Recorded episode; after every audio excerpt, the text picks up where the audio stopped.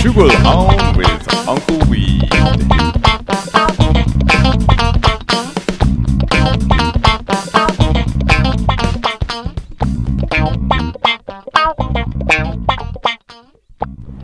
Now, here in Vancouver, and what our mission is today, is I'm heading up to find some seeds to send to a friend who lives in Washington State who's having a hard time uh, getting decent seeds to be a caregiver for his brother who just went through some back surgery and has had a problem with his eyes. And he's got a doctor's recommendation that he use cannabis. And apparently, he's been growing some. What has he been growing? Some white rhino, maybe? Yes, the white rhino he's been growing. But today I'm on a search for the Super Cali Mist and some hash plant and anything purple is the shopping list. So I'm not exactly sure where I'm going to head first, but I'm going to go out for a wander and see what I can come up with to find to send down to these uh, good brothers down in uh, the U.S. Certainly, this is an ideal location for herb friendly folk to visit while on their trip to Vancouver. Now, in the BC Marijuana Party headquarters, you can go in there and buy your hemp clothes, your various exotic herbs, uh, all sorts of magazines, cannabis culture magazines. They got all sorts of back issues, including an issue, a copy of Number One signed by Marc Emery and Dana Larsen for 25 bucks. That I'll put on my Christmas list. And uh, there's even two copies of Cannabis Culture Number 13, which is the one that I did the cover story for. So it's always cool to see those because they've been sold out. So it means there's still a few floating around there. Now, next to it is the New Amsterdam Cafe. Oh, also at the Marijuana Party bookstore, headquarters bookstore, whatever it is, they have like a little uh, diorama exhibit of all sorts of uh, bric-a-brac about uh, cannabis and drug war history, which is kind of cool to check out. Now, next door to that, you kind of go into an old-timey storefront where there used to be some glass display cases, which they've opened up to make some sort of outdoor smoking benches. And you go into the uh, new, is it the new New Amsterdam Cafe, or maybe it's just the Amsterdam Cafe?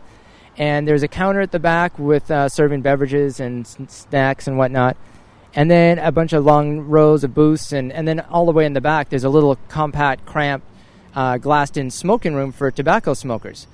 Along the other side is a big counter filled with uh, pipes and bongs and hookahs and other croupement that complement the uh, smoky lifestyle.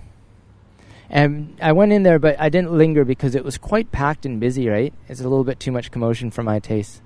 Now, in between those two shops, there's another stairwell that the adventurous soul may want to go up and visit the uh, second or uh, even the third floor to uh, pursue any uh, advanced knowledge. If you're down here late at night, you want to make sure you keep heading west from here. You don't really want to head east unless you're uh, uh, fairly adventurous and, and able to keep your wits about you in a little bit of a hectic urban environment. But if you do head down east, you can go up to Main Street, right along the same little tour here, and uh, take a right, and you'll end up in Chinatown, which has some great shopping. But again, late at night, early morning, you might not want to be around there unless you're uh, able to uh, maintain your sanity in the midst of urban chaos, which, uh, as it is, this Mason obelisk here is quite uh, decorated with wreaths, with purple banners and red poppies and all sorts of things. It's re- very nicely trimmed up, and it's a cute little, looking little park with stone benches and nice uh, lights. And as a nice touch, the the hoods, the shields on the streetlights even look like World War One era helmets, which is kind of slick. And oddly enough, there's a British flag flying. I'm sure there's a Canadian one in there as well. Let's hope so, right? But uh, a lot of those old troops fought under the British flag, so even when the Canadian flag was developed, people were a little hesitant to because that's the flag that they had gone to war, especially in World War One, under. And so it wasn't really until the 50s that Canada really nationally adopted its own flag. Oh, yeah, coming around here, we see a British flag, a Canadian flag, some other kind of Dominion of Canada flag, maybe a precursor to it, uh, maybe a British Columbia flag. They're not really waving, so it's hard to tell. Royal Air Force flag. Their name liveth for liveth forevermore. Their their name liveth forevermore, in memory of those who gave their lives in this service of our country. It was very sweet, and there's all these wreaths with the purple banners saying who they're from. And it's quite an interesting setting here because looking across down to my right, you have the beginnings of urban blight.